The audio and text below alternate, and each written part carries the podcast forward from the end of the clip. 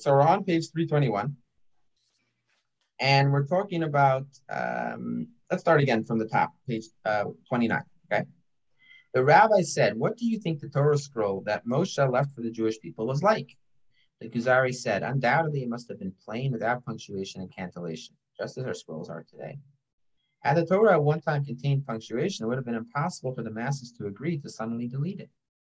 Similarly, it would have been impossible for the masses to suddenly agree to institute the practice of eating matzah on Pesach and all the other laws which remind us of the Egyptian exodus and which reinforce within all Jewish souls the veracity of the Egyptian exodus through their constant practice. It would have been impossible for everyone at one point in history to agree to adopt these laws without, without arousing protest. In other words, no one would have been able to say, hey, listen, you know why we're eating matzah tonight? Because we were redeemed from Egypt. Say what?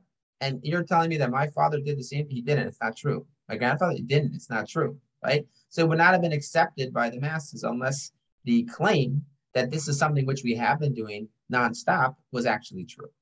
Right? It was is not not falsified. Wait, wait, but it's it's saying had the Torah at one time contained punctuation. I thought that was the qualifier.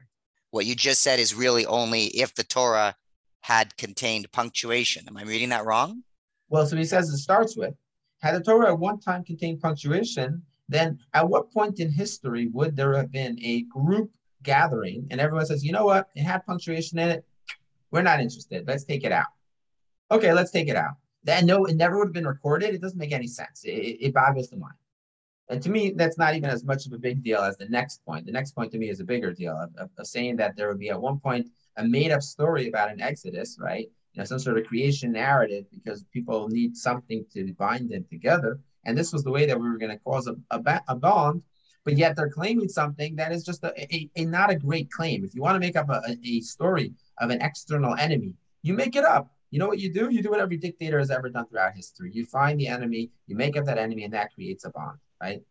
The, the, Jewish people, by definition, started with the, and we, the reason why this happened is we went back to the creation of the Jewish people as a nation. Of course, because that becomes so much more of a, ba- of a bond, a bond that, that will be everlasting, not a one time external uh, enemy, that external enemy, 100 years later, nobody cares about that external enemy anymore, right? You know, you, you triangulate and now you care about the other enemy, not that enemy.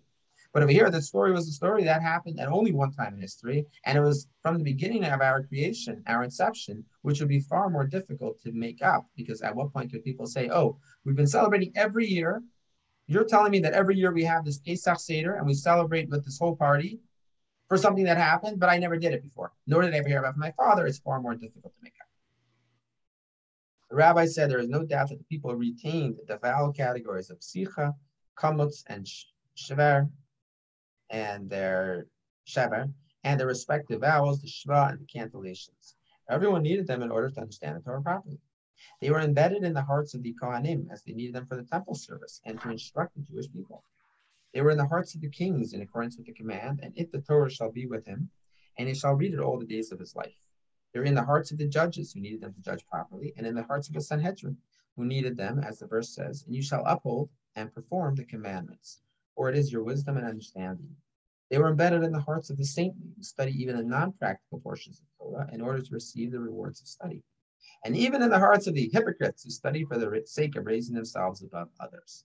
So anybody who ever studied the Torah had to have immersed themselves and had to have understood and recognized these methods of reading with the vowels and with the cantillations. And he, he actually goes through the gamut. He goes through all different people, starting from the people who are the very righteous people, the people who have a position of power. People have a position of power vis-a-vis material goods, position of power vis-a-vis spiritual necessities. The rabbis instituted the seven kings right? This is something that we didn't spend that much time on. We skipped that category dealing with grammar. A vowel punctuation and a cantillation notes and symbols for those vowels and musical sounds that they had received from Moshe. Let's read the, the note on the bottom. Here the rabbi explains that the symbols that we possess today for the vowels and cantillations were not transmitted to the Jewish people from Sinai. Rather, they received this information orally. It was only later when these vowels and cantillations were in danger of being forgotten that a system of symbols was invented to represent them. It is important to note here that the purpose of the cantillation in the Torah is to allow the reader to pause and commence at the appropriate places. Thus, each cantillation symbol indicates how much separation exists between the present word and the succeeding word. Sages therefore had a tradition of what and where all the different lengths of pauses were in the Torah. And the cantillation symbols were later invented to represent those pauses. For example, the longest pauses between words would be represented by an end of sentence symbol, a sof pasuk, while a minor pause in the middle of a sentence might be represented by a zakef symbol. Okay, so the, the, the primary the primary purpose and that which is actually what we call the me'akev in terms of the cantillation, right? Cantillation is not vowels. Cantillation is the tones that you use. Are you going up? Are you going down? Are you emphasizing? Are you staying flat? Are you showing the end of a topic, the beginning of a new topic? The only thing that is actually li'ikuvat that people will say, hey, one second, let's do that again. It doesn't actually happen too often because typically they do a decent enough job and they go back and correct it. Is the sof pasuks, right? You need to be able to differentiate between the new topic.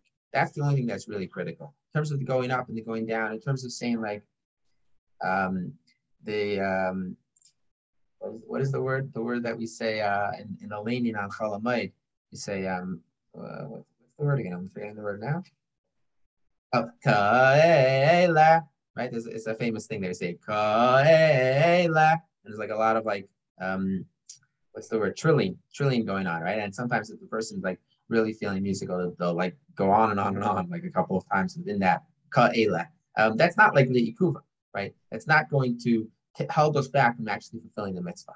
It's only really those specific ones. And the idea of doing cantillations was really something that was only necessary to put in into a, you know, a different text, let's say what we call text that we use, the tikkun, that people use to prepare for, for reading from the Torah, that has the cantillations in there and has the the vowels in there, that's only because people were forgetting the cantillation system, not the cantillation, but the pauses that were in there that were actually important and were going to invalidate the reading. Not that problem. Okay, but, very good. Take yeah, care. All good. Thank you well. for asking. Yeah. Good night. Good night. Good night. Good night.